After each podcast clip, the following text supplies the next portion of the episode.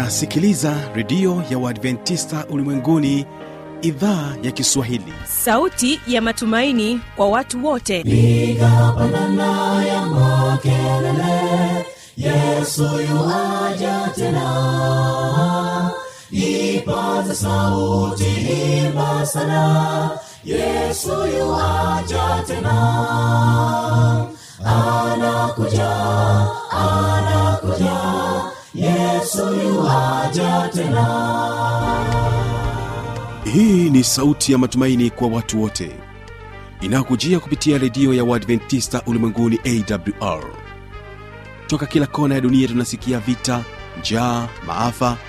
Hivyo washiria marejeo ya mwokozi. Piga panda ewe mlinzi yesu yuwaja tena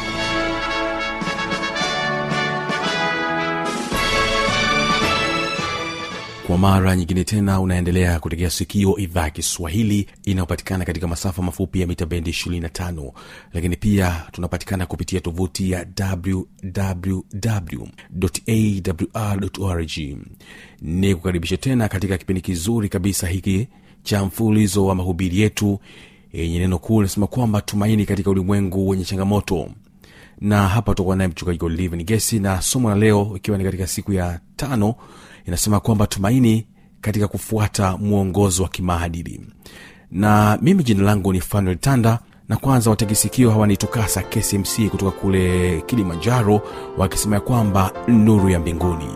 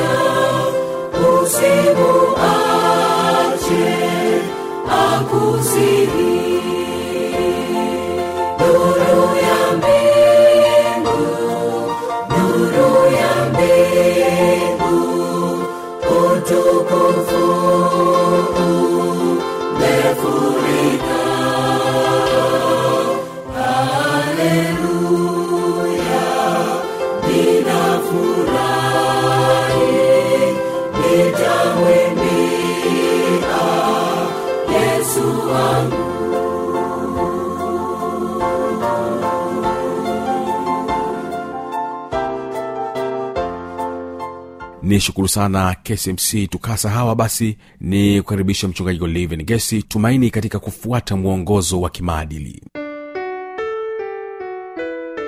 Tumaini katika kufuata mwongozo wa kimaadili. Dunia hii ilipoumbwa na mungu mungu aliweka mwongozo wake wa kimaadili ambao utatusaidia sisi wanadamu kuwa na maisha yenye furaha maisha yenye amani na maisha yaliyojawa na tumaini. Katika dunia yetu leo tunashuhudia jinsi ambavyo watu wengi hawafuati kanuni hizi za kimaadili zilizowekwa na mwenyezi mungu. Leo kumekuwa na vurugu nyingi uharifu kila mahali fujo na vitendo vingi viovu katika kila mahali ambapo hata pengine hatukutarajia kuwa na vurugu hizo na uharifu huo. Dhambi imekithiri katika dunia yetu ya leo. Dhambi ya zinaa imeshamiri katika vizazi hivi. Watu wanafanya zinaa ulawiti wa watoto wadogo. Watu wengine wana, wanapoteza tumaini hata katika kupeleka watoto wao katika shule maana kuna ulawiti wa watoto wadogo. Ulaghai umejaa kila mahali. Uuaji. Tunashuhudia jinsi ambavyo watu wamekuwa na tabia ya uuaji tamaa katika matawi yake tamaa ya fedha tamaa ya zinaa tamaa ya makuu pamoja na mambo mengine yote hayo yanakithiri katika jamii yetu leo na katika ulimwengu wetu inaonekana hakuna tumaini. Watu wanapoacha miongozo iliyowekwa kanuni ambazo mungu ameziweka e, inatufanya watu tuweze kuishi katika maisha ya kuwa na, na, na, na wasiwasi maisha ya kuwa na, na msongo na, na wasiwasi katika maisha haya. Na hivyo mpendwa msikilizaji nataka nikutie moyo. Leo tunajifunza tumaini katika kufuata mwongozo wa kimaadili ambao mungu aliuweka. Tunahitaji tuone tumaini hilo. Mungu ametupatia kanuni njema za maisha ambazo kama wanadamu tukizifuata zitatuongoza vyema zitatupatia maisha yaliyo bora zitatupatia maisha yaliyojawa furaha na amani. Mwongozo huu wa, wa maisha mungu ameuweka katika utu wetu ameweka katika maisha yetu. Baada tu ya mungu kuumba dunia hii aliweka amri. Mungu akaweka kanuni za maisha. Mungu akaweka maagizo kwa ajili ya kuongoza maisha ya wanadamu. Na ndiyo maana zinapovunjwa kanuni hizi maagizo haya yanapovunjwa tunaona uhalifu tunaona vurugu kila mahali tunaona machafuko kwa sababu maagizo matakatifu yaliyowekwa na mungu yamevunjwa. Mungu aliumba na kuwapatia wanadamu amri kumi. Amri kumi ni mwongozo wa maisha ya wanadamu. Hapa tunaweza kupata tumaini katika amri kumi ambazo mungu ametupatia ili tuweze kuepukana na uharifu na machafuko ambayo tunaona katika jamii zetu ni amri kumi tu na wala si nyingi zaidi ya hapo. Kwa nini kuna uovu na uharifu katika ulimwengu wetu? Ni kwa sababu watu wanavunja amri kumi za mungu. Sikiliza iko faida katika kufuata maagizo haya. Kuna manufaa katika kufuata amri hizi. Na ndiyo maana tunajifunza tumaini katika kufuata mwongozo wa kimaadili. Biblia inasema hivi katika mithali tatu fungu la kwanza mpaka la pili. Mithali tatu fungu la kwanza mpaka la pili. Neno la mungu linasema mwanangu usisahau sheria yangu bali moyo wako uzishike amri zangu maana zitakuongezea wingi wa siku na miaka ya uzima na amani.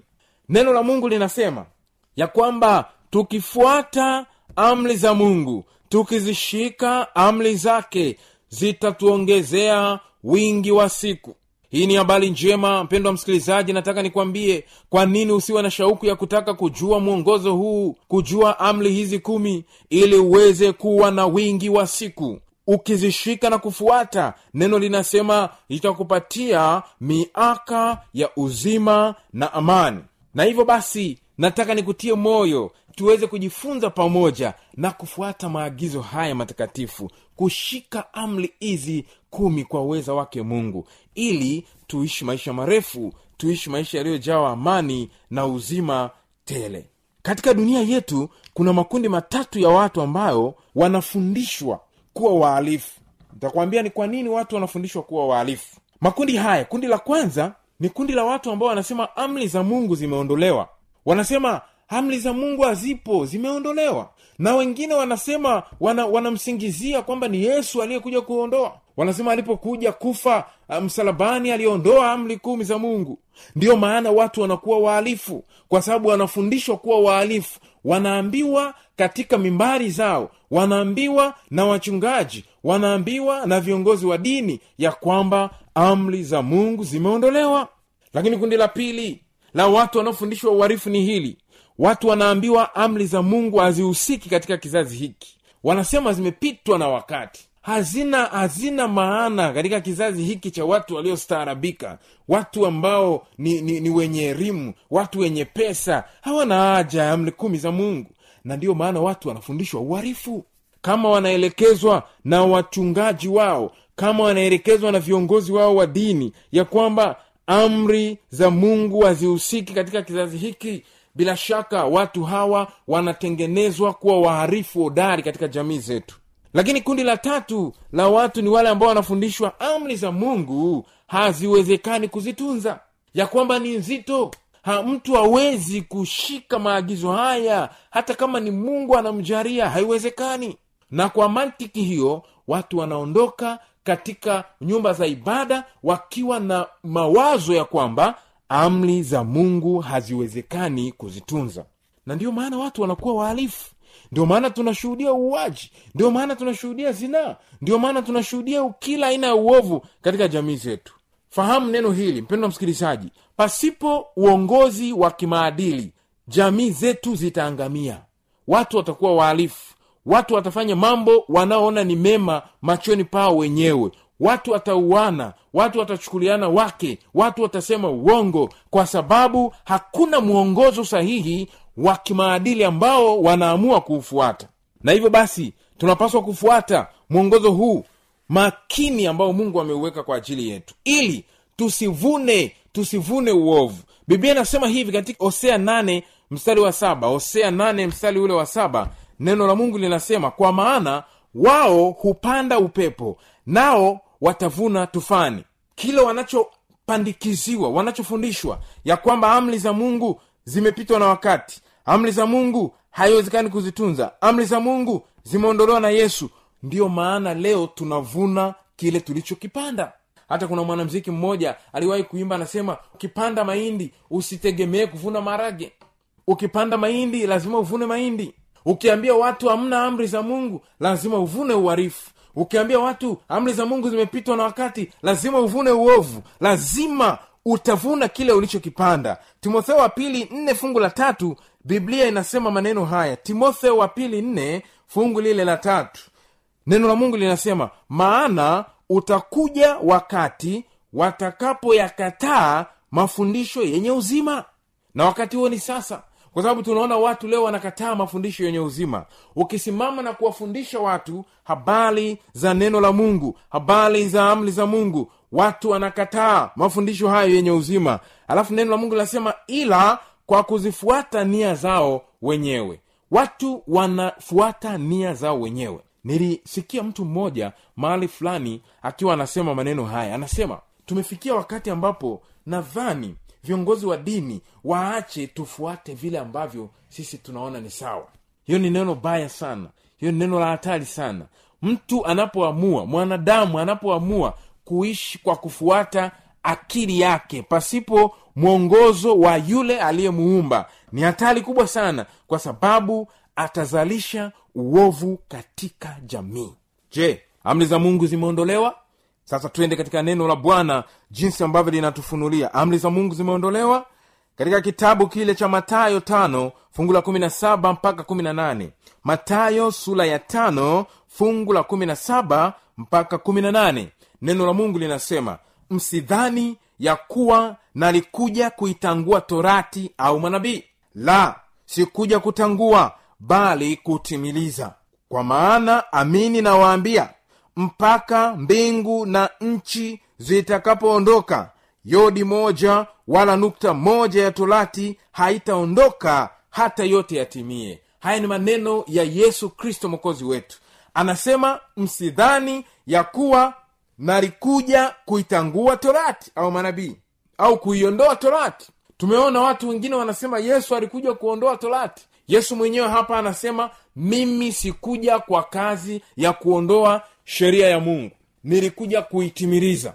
Sikuja kuiondoa. Na yesu anasema hata mbingu na nchi zitakapoondoka yodi moja wala nukta moja haiwezi kuondoka katika amri kumi za mungu.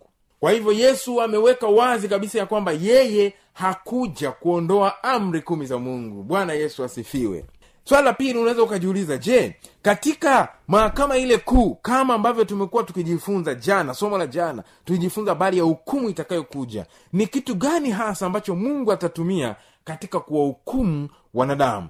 Yakobo mbili fungu la kumi na mbili. Yakobo mbili fungu lile la kumi na mbili. Neno la mungu linasema semeni ninyi na kutenda kama watu watakaohukumiwa kwa sheria ya uhuru.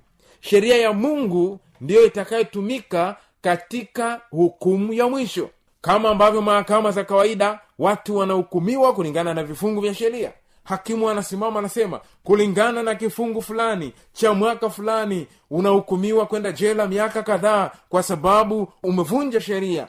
Vivyo hivyo katika mahakama kuu mungu atatumia amri kumi kuwahukumu wanadamu. Sheria ya uhuru ndiyo itakayotumika kuwahukumu wanadamu. Neno hili linatupatia nguvu ya kutafuta kujua sheria za mungu na kuzishika kwa uweza wa mungu kwa sababu ndizo pekee zitakazotumika katika kumhukumu mwanadamu. Unaweza ukajiuliza swali hivi nini maana ya kumpenda mungu kwa mujibu wa neno la mungu? Ni ninaposema mimi mchungaji fulani au mimi muumini fulani au mimi mtu fulani ninampenda mungu maana yake ni nini yohana wa kwanza tano fungu la tatu. Sikiliza maana ya kumpenda mungu. Yohana wa kwanza tano fungu la tatu. Neno linasema huku ndiko kumpenda mungu. Mm-hmm. kwamba tuzishike amri zake wala amri zake si nzito. Bwana asifiwe sana. Neno la mungu linasema kumpenda mungu ni kuzishika amri zake. Wapo watu wengi wanaodai wanampenda mungu. Wanaodai ya kwamba wao ni vipenzi kwa mungu nataka nikwambie kama unampenda mungu lazima utashika amri zake. Maana amesema huku ndiko kumpenda mungu ya kwamba tuzishike amri zake.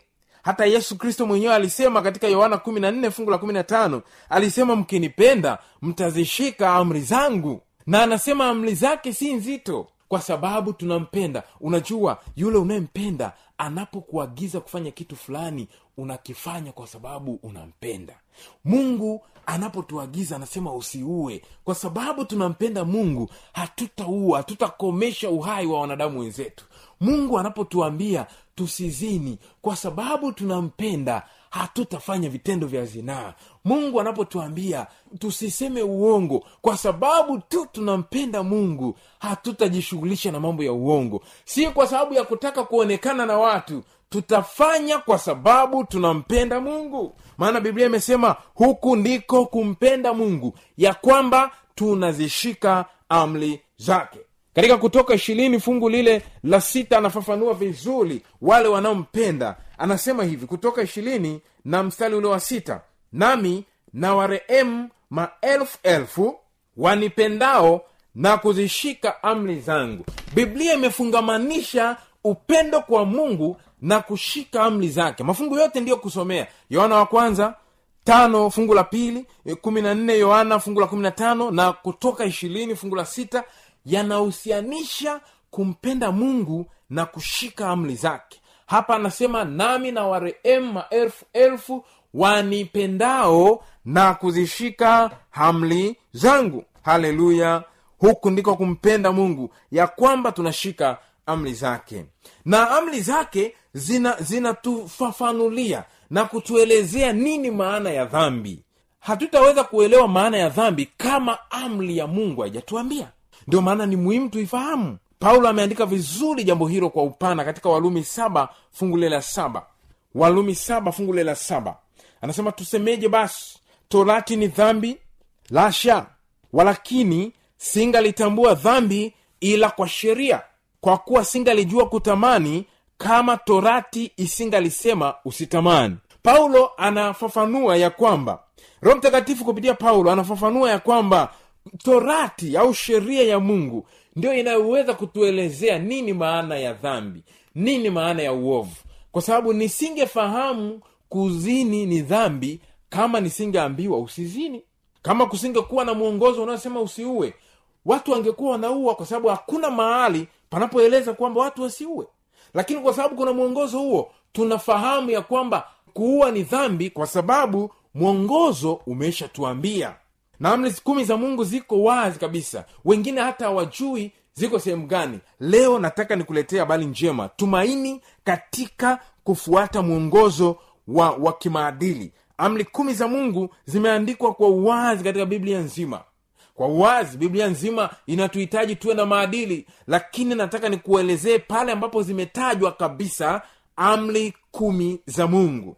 Katika kitabu cha kutoka sura ya ishirini mstari wa kwanza mpaka kumi na saba amri kumi za mungu zimetajwa hapo. Kutoka ishirini fungu la kwanza mpaka la kumi na saba na tutazichambua hapo hizo amri kumi za mungu. Lakini pia sehemu nyingine ambazo zimeandikwa ni kumbukumbu la torati tano fungu la sita mpaka la ishirina moja. Lakini twende pale katika kutoka ishirini fungu la kwanza mpaka la kumi na saba. Hapa pamefunuliwa amri kumi za mungu. Na amri ya kwanza inasema hivi. Katika kutoka ishirini kutoka ishirini mstari ule wa pili anasema mimi ni bwana mungu wako niliyekutoa katika nchi ya misri katika nyumba ya utumwa usiwe na miungu mingine ila mimi. Hiyo ni amri ya kwanza ya mungu. Usiwe na miungu mingine ila mimi. Mungu hataki achanganywe na miungu mingine kwa sababu miungu mingine si mungu. Mungu ni yeye pekee anayemidiwa na yeye pekee anayeabudiwa. Ndiyo maana anasema usiwe na miungu mingine ila mimi. Hiyo ni amri ya kwanza. Amri ya pili amri ya pili anasema usijifanyie fungu la nne usijifanyie sanamu ya kuchonga wala mfano wa kitu chochote kilicho juu mbinguni wala kilicho chini duniani wala kilicho majini chini ya dunia. Usivisujudie wala kuvitumikia kwa kuwa mimi bwana mungu wako ni mungu mwenye wivu na wapatiliza wana maovu ya baba zao hata kizazi cha tatu na cha nne cha wanichukiao. Nami na warehemu maelfu elfu wanipendao na kuzishika amri zangu. Hii ni amri ya pili ya mungu ambayo inakataza kutengeneza sanamu pamoja na kuzisujudia. Hiyo ni amri ya pili ya mungu wetu. Amri ya tatu. Amri ya tatu. Fungu lile la saba. Biblia inasema hivi usilitaje bule jina la bwana mungu wako kwa maana bwana hata muhesabia kuwa hana hatia. Mtu alitajaye jina lake bule. Usilitaje bule jina la bwana mungu wako. Hiyo ni amri ya tatu. Amri ya nne. Ikumbuke siku ya sabato itakasi siku sita fanya kazi.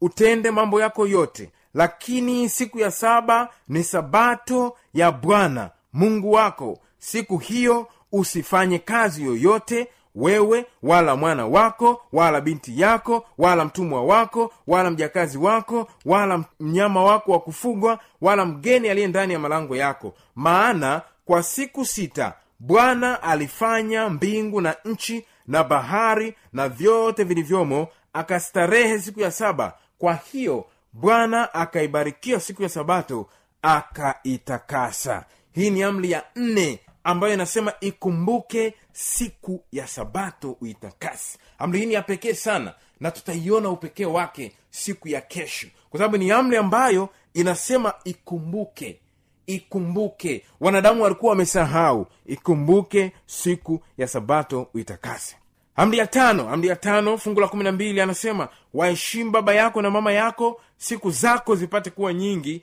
katika nchi upewayo na bwana mungu wako hii ni amri ambayo imeambatana na mbaraka wa miaka mingi na siku nyingi. Anasema waheshimu baba yako na mama yako siku zako zipate kuwa nyingi. Vijana wengi leo hawaheshimu wazazi wao na ndiyo maana miaka yao imefupishwa. Neno liko wazi ya kwamba ukiwaheshimu baba yako na mama yako siku zako zitakuwa nyingi katika nchi anayokupa bwana mungu wako. Hiyo ni amri ya tano amri ya sita inasema usiue. Fungu la kumi na tatu. Amri ya saba usizini. Amri ya nane usiibe. Amri ya tisa usimshuhudie jirani yako uongo. Amri ya kumi inasema usitamani nyumba ya jirani yako usimtamani mke wa jirani yako wala mtumwa wake wala mjakazi wake wala ng'ombe wake wala punda wake wala chochote alicho nacho jirani yako. Hizo ni amri kumi za mungu mwongozo katika maisha ya wanadamu kanuni za maadili ambazo kama wanadamu wakizifuata kwa umakini leo tutasahau uwaji leo tutasahau uvunjwaji wa sabato leo tutasahau watu wanaoabudu sanamu leo tutasahau watu wenye miungu mingi leo tutasahau uongo tutasahau wizi tutasahau udanganyifu wa kila aina tamaa zote za wanadamu. Kanuni hizi zinapofuata neno la mungu limesema zitatupatia wingi wa siku na miaka ya uzima na amani. Nataka nikutie moyo mpendo msikilizaji fuata kanuni hizi kwa uwezo wa mungu aliye ndani yako. Sikiliza vizuri kabisa. Mungu ndiye anayekuwezesha kuzishika kanuni hizi takatifu. Kwa nguvu zako mwenyewe hutaweza nilikuwa na rafiki yangu mmoja ye ananiambia mimi nimeshindwa kabisa katika hii dhambi ya zinaa. Kila nikiangalia msichana akipita mbele yangu moyo wangu unayeyuka kabisa. Nashindwa nakosa nguvu. Nisaidie mchungaji. Nikamwambia sikiliza neno la mungu linasema katika wafilipi ninayaweza mambo yote katika yeye anitiaye nguvu. Ni mungu anayekusaidia wewe kuzishika amri hizi. Si kwa nguvu zako si kwa uwezo wako. Ezekieli 36 fungu la 27 ezekieli 36 fungu la 27 wala usijisifu ya kwamba wewe umeshika kanuni hizi kwa nguvu zako. Hapana ni mungu anayekuwezesha. Ezekieli 36 fungu la 27 neno la mungu linasema maneno haya. Nami nitatia roho yangu ndani yenu. Haleluya zingatia neno hilo. Nitatia roho yangu ndani yenu na kuwaendesha katika sheria zangu. Nanyi mtazishika hukumu zangu na kuzitenda. Haleluya. Mungu anatoa ahadi ya kuwa ndani yetu kwa njia ya roho wake mtakatifu na anatupatia nguvu za kushika amri zake. Anatupa nguvu ya kufuata maagizo yake. Mpendo msikilizaji popote pale ulipo nataka nikuombee siku hii ya leo. Inawezekana ni ombi lako ya kwamba kuna kanuni fulani za kimaadili uliamua kuziacha kuna amri fulani maagizo ya mungu ulikuwa uyafuati pengine ulikuwa hujafundishwa. Pengine ulifundishwa ya kwamba yamepitwa na wakati. Na pengine uliambiwa kwamba haiwezekani kuzitii. Pengine uliambiwa kwamba hizo zilikuwa ni za zamani za wazee na mababu yetu. Sisi leo tuko kwenye kizazi kipya. Pengine ulikuwa ujasisikia mahali popote amri kumi hizi za mungu. Mungu anatoa ahadi. Siku ya leo siku ya leo ni siku ya uokovu kwako. Anasema nitatia roho yangu ndani yenu nami nitawaendesha katika sheria zangu na katika hukumu zangu. Nanyi mtazitenda mtazishika na kuzifuata kwa njia ya uwezo wa roho mtakatifu aliye ndani yetu. Nataka niombe kwa ajili yako mpendo wa msikilizaji ikiwa ni ombi lako ya kwamba mungu akusaidie uweze kuzishika kanuni hizi takatifu maadili kanuni hizi za maadili ambazo mungu ameziweka kwa ajili ya furaha ya maisha yetu. Nataka niombe na uwe mahali popote pale ulipo ikiwa ni shauku yako nami nakwenda kuombea.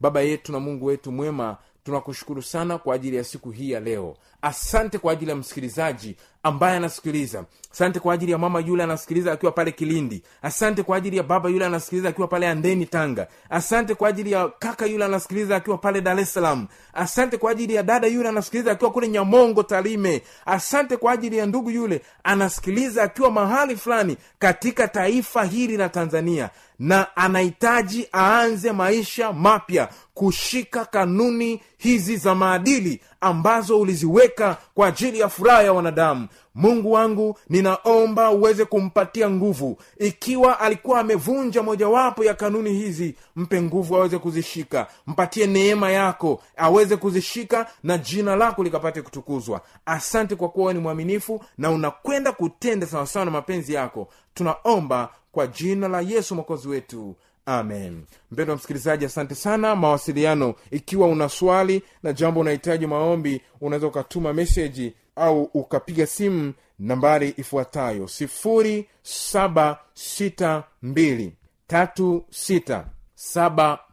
762367169 nitarudia.